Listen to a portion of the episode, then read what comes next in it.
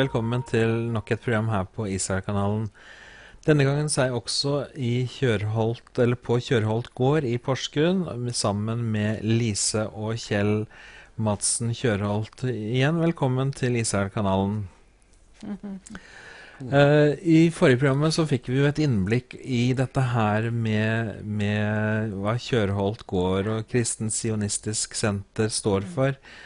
Eh, I forhold til det begrepet kristent sionist, hva kan dere si om det? Skal du svare? ja, nei, altså det Kristensionist sionist Jeg må bare svare fra mitt hjerte, Håkon, at eh, jeg syns Det er et ord jeg elsker.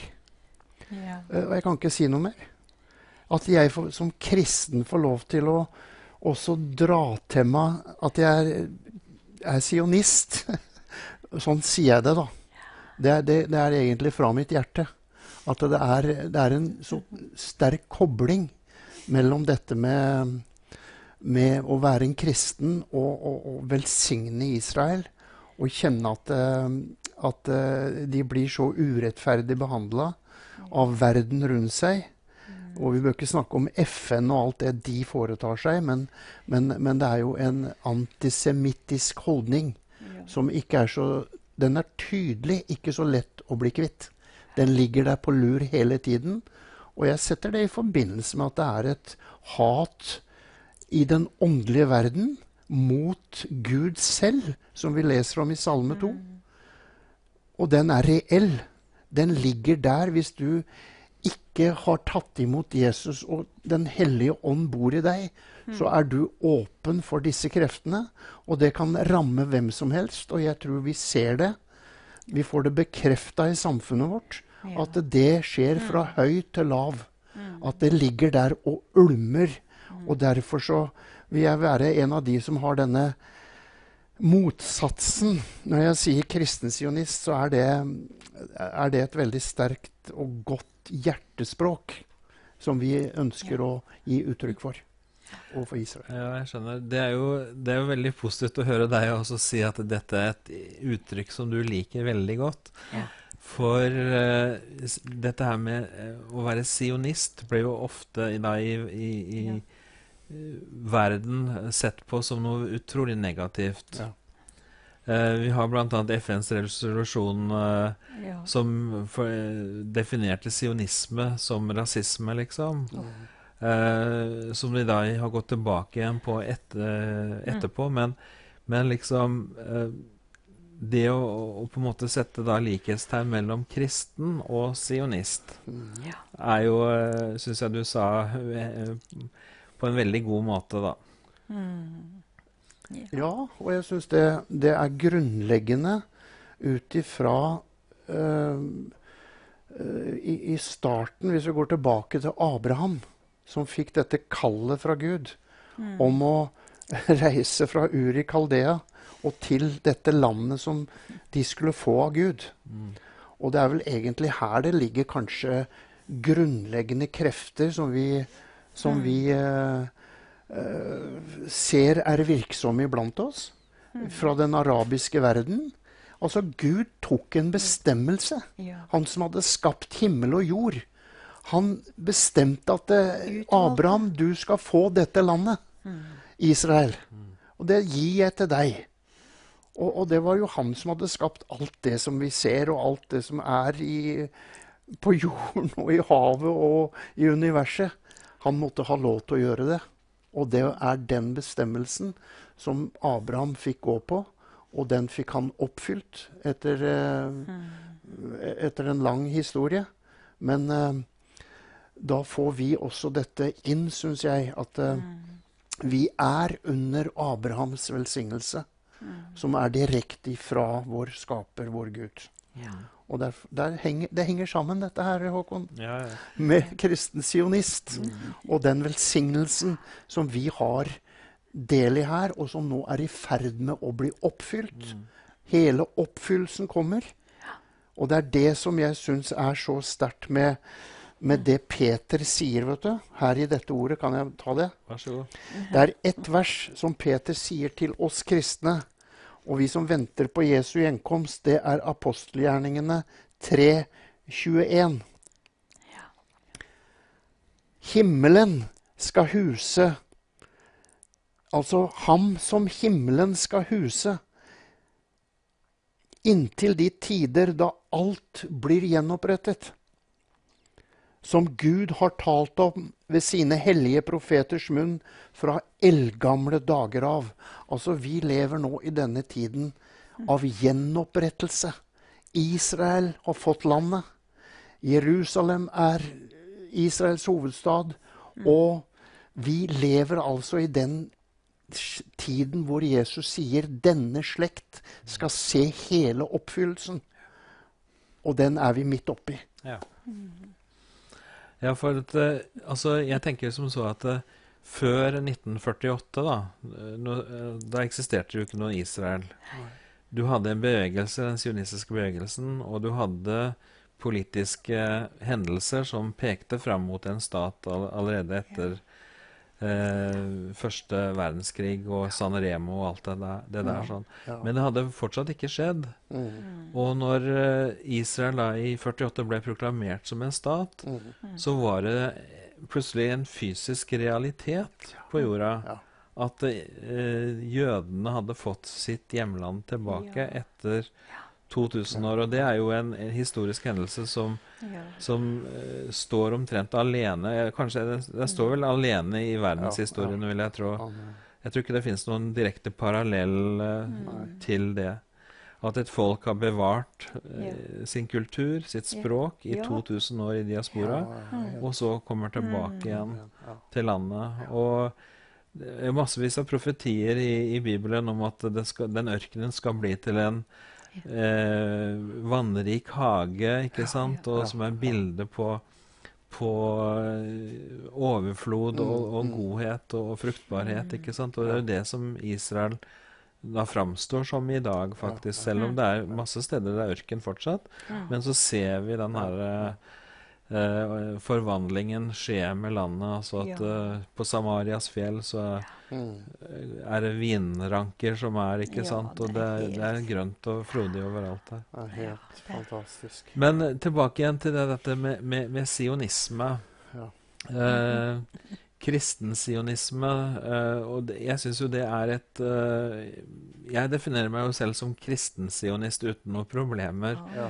Men eh, så er det jo dette her i, i, i, i media, det, det bildet Jeg nevnte FN som hadde definert det som rasisme. Mm. Eh, vi har også kristne, altså i kristenheten, folk som ser negativt på Ja. eh, sionisme. Og jeg tenker spesielt da på bispekollegiet i Norge, som gikk veldig hardt ut mot det de kalte for kristen sionisme. Har dere noen tanker om det, og opplever dere noen ting negativt i forhold til at dere har definert dere å kalle stedet for et kristent sionistisk senter?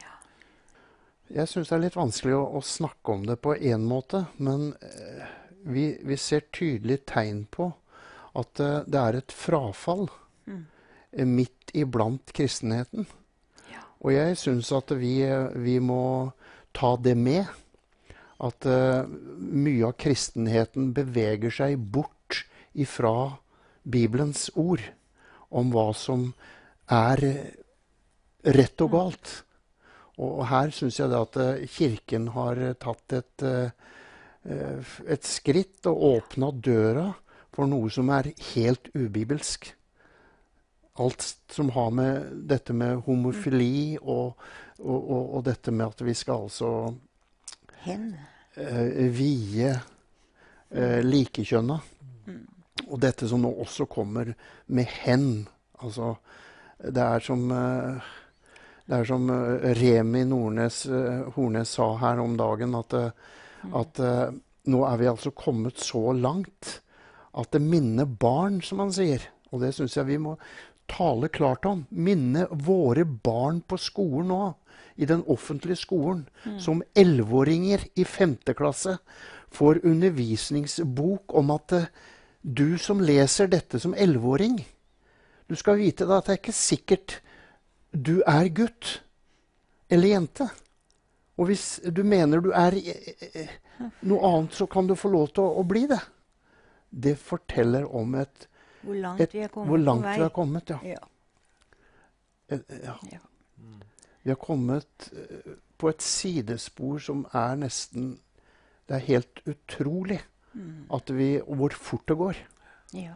Ja, for det, det at man sår disse tankene ut da, i, i barnesinna Ja. sinnene Mm, rundt ja. omkring, det vil jo kunne skape veldig mange forvirringer. Forvirringer. Ja.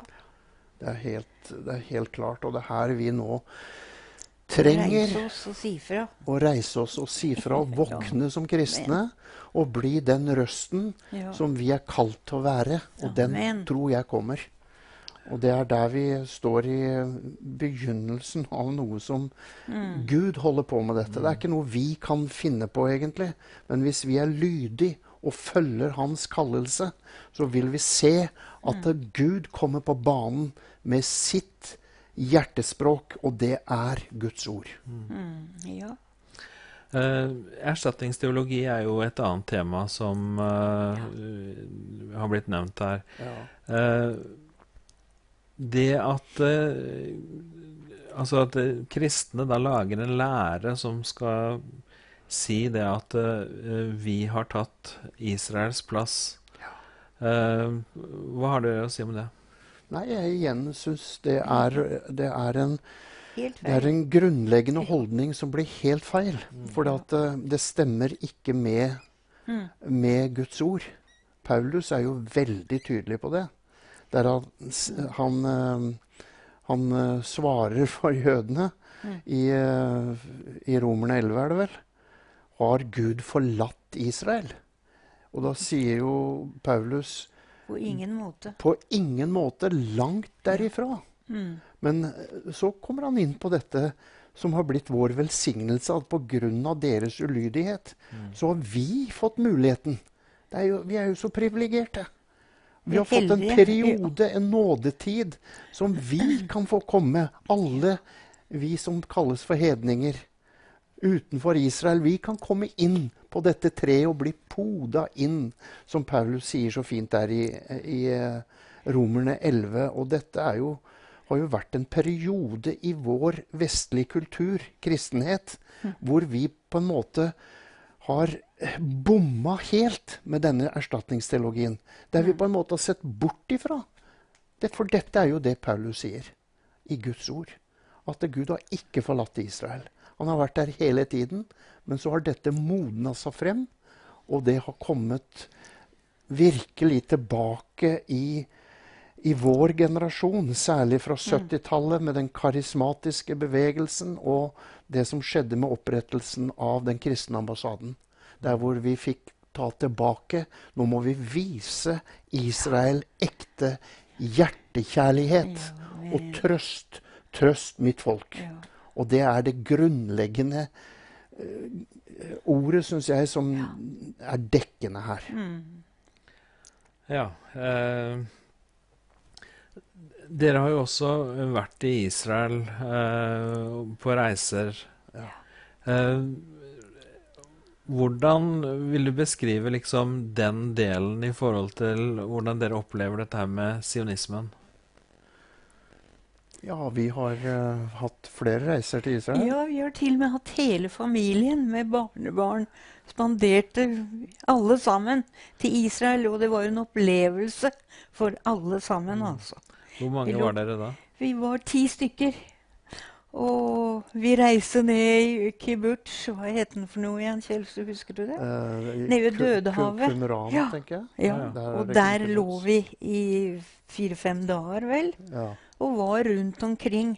Og de var helt oppe i skyene. De bare spør om når skal vi tilbake til Israel. Ok, Ja, Så det ga mersmak? ja det ga mer Ja, ja, ja. Veldig. Ja. Eh, arrangerer dere noen andre turer for uh, i, i, i, i Kristent Sionistsenters regi? Vi har ikke gjort det nå, Kjell. Vi gjorde det tidligere. har jo tidligere. Ja, Ja. nå har det jo vært vanskelig de siste par åra. Ja. Ja. Gjorde det. Du kan si Samtidig med at vi har dette med Kristens Sionistsenter, Håkon, så Mm. har vi jo også noe som vi har kalt for utrustning og misjon her på Kjørholt gård. Ja. Som var basert på dette arbeidet i Bulgaria. Og der hadde vi noen også, hadde vi med familien vår. Og på noen reiser. Ja. Og venner som har vært med oss i sett inn litt i dette arbeidet der nede. Mm. Som har vært uh, veldig positivt. Og Bulgaria har jo også vært et åpent land for Israel. Mm. Så jødene har eh, Det er kanskje ikke så veldig kjent, men eh, mange jøder reiser til Bulgaria på ferie. Ja. Rett og slett. Mm. Mm. Det har vi litt kjennskap til. Ja da, nei, for Bulgari Bulgaria var jo veldig vennlig mot jødene Israel, under andre verdenskrig også.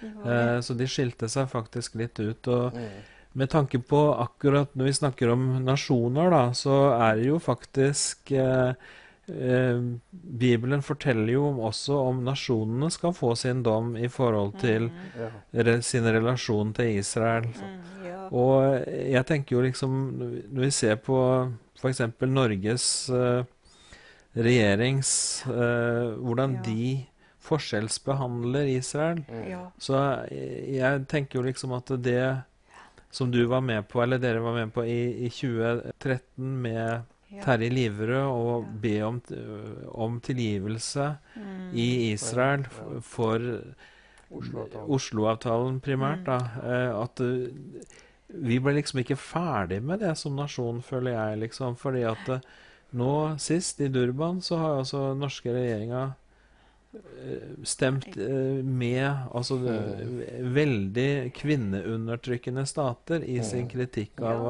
av kvinneundertrykkelse i Israel, Mm. som er kanskje det mest demokratiske og likestilte landet i, i Midtøsten. Ja.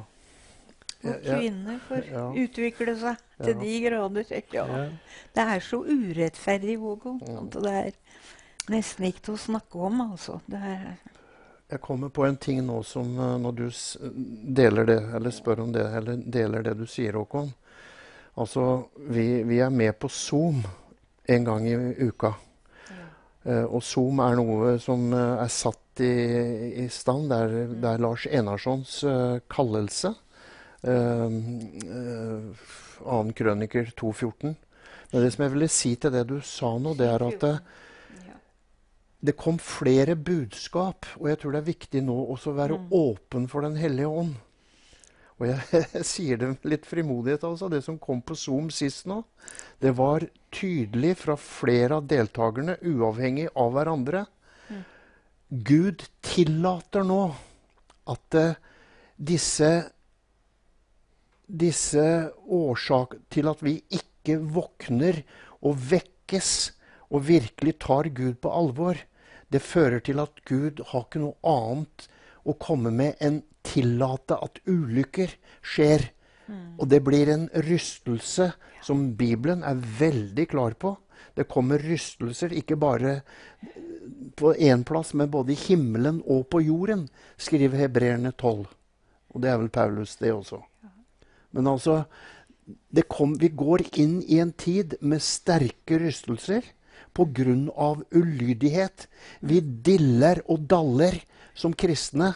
Nå må vi innta det området som vi er kalt til å innta. Og det har noe med at vi er nødt til å reise oss.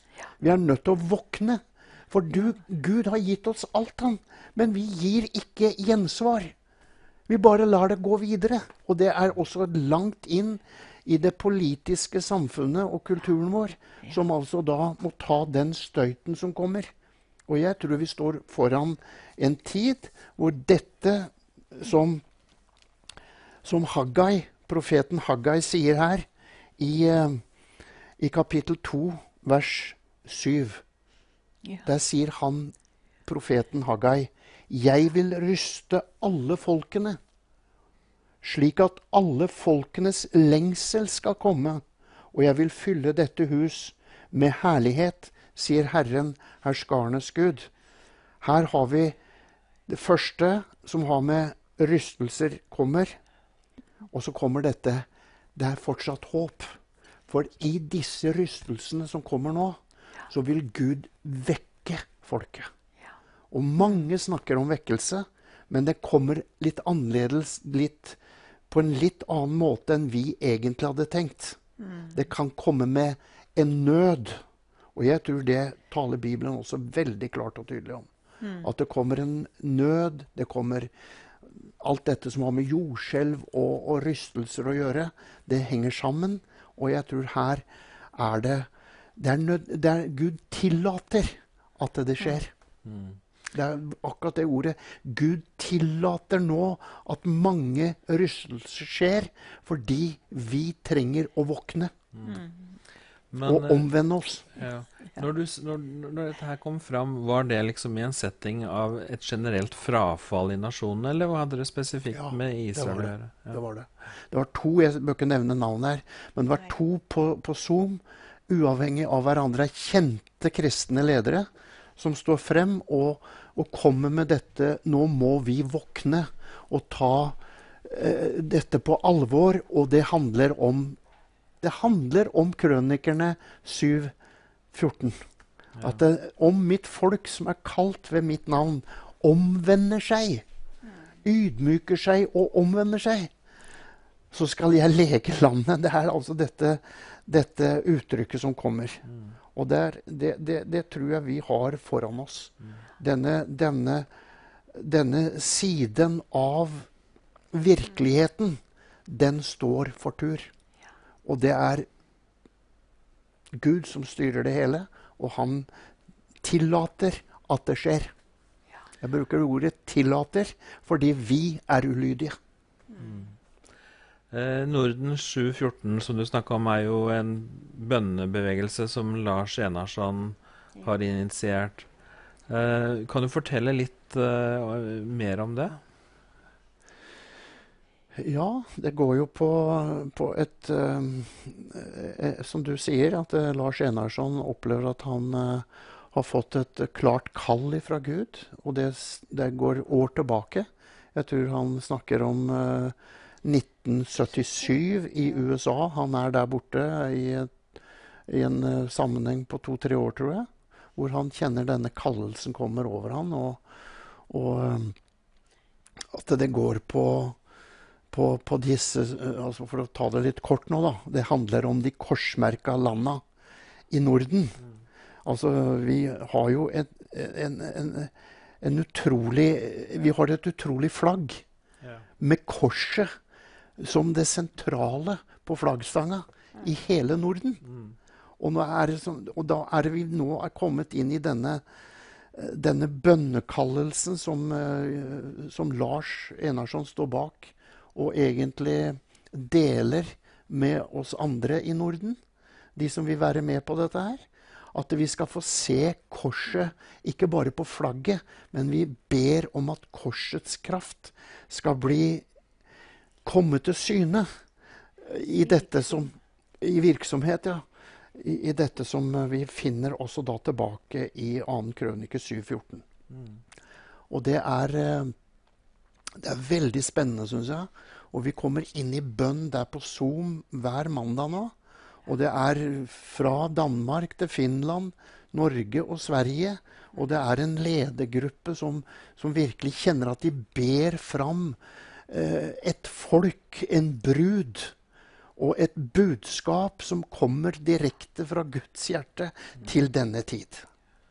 Altså På Zoom, det er jo selvfølgelig via internett. da. Ja. Hvordan kan man koble seg på den bevegelsen? Jo, da er det sånn at eh, det er jo en, eh, et opplegg fra Lars' side at det er noen som han har eh, eh, på en måte spurt om å bli med. Som er ledere i Norden. Og så har han da Det er hver mandag, men den ene mandagen så åpner uh, denne Zoomen seg for alt. Uh, En gang i måneden. en gang i måneden så åpner Zoomen seg for alle som vil være med. Så det er liksom to sider her. da. da. Man eh, kan bare få gå inn på en sånn link, som det heter. Norden 714. Ja. Mm. Norden 714. ok. Så får du tak i den linken, og så kan du fritt gå inn der. Ja, det er veldig spennende å høre om de, eh, bønnebevegelsen og det arbeidet de gjør, og også se hva som eh, skjer i verden i dag. Mm. Akkurat nå så er det jo et kraftig jordskjelv på Kanariøyene, liksom. Ja. Og i verste prognosene så kan det skape en enorm tsunami hvis dette her fjellet raser ut der nede. Så hvis du snakker om tegn og, og, og sånn i, eh, så, i naturen, så er det klart at det er jo veldig, eh, vært en veldig økning med jordskjelv de siste årene. Mm. Ja. Så spørsmålet er jo om Det er som du sier, at det er det Gud som prøver å fortelle oss noen ting og få oss til å våkne, Ja. søke tilbake igjen til Han. ja, Det er kjærlighet fra Gud. Ja. Ja. Det er, det er jo Det er jo her vi har det, det grunnleggende, som jeg syns er eh, Som du sier nå, Lise, at det, det er kjærlighet fra Gud. Og det er jo det vi har rost oss, av som kristne. Johannes 3, 16, ikke sant? Og hvem er det som ikke kjenner Johannes 3, 16? For så høyt har Gud elsket verden, at han ga sin sønn den enebårne, for at hver den som tror på ham, ikke Og så kommer det. Den andre siden er 'ikke skal fortapes', står det der. Og i neste vers der så står det, jeg tror det er vers 18, det står noe sånn som at 'den som ikke tror, er allerede fordømt'. Og det er noe av denne sannheten som vi som kristne må holde frem. Ikke som en fordømmelse, men som en nød. Ja. Det er en nød i Guds hjerte vi hører om her. At hvis ikke du tar imot evangeliet. Håkon Kjell eller hvem som helst, så er du på fortapelsens vei. Og det er jo Paulus veldig klar på i brevene sine. At vi var jo alle borte fra Gud. Men så kom Jesus og tok alt sammen på seg. Og det er det som er det store. Og det må vi formidle nå. Med den nøden som Gud legger på oss. Og her tror jeg det er noen noe som Gud kaller dette her. Det er ikke noe vi kan få til. Det er ikke noe vi skal få til på Kjørholt gård. Vi skal ære Jesus. Og det var her under sommerstevnet i sommer Jeg må si det, Håkon, at det, det var så sterkt på en av disse bønnemøtene her ute på verandaen. Det var en 25-30 stykker til stede. Ja. Og det var en ånd der av enhet. Ja. Og jeg kjente at eh, jeg fikk tårer. Jeg begynte å gråte over Når skal du få et folk, Jesus, som bare ærer deg for det du har gjort mot oss? Og det er her jeg tror vi kan bli berørt av Den hellige ånd, alle sammen nå. Fordi at dette ligger på Guds hjerte. Han rører ved deg og meg og den kallelsen som han har lagt på hver enkelt. Og det kan være som David sier i Salme 23.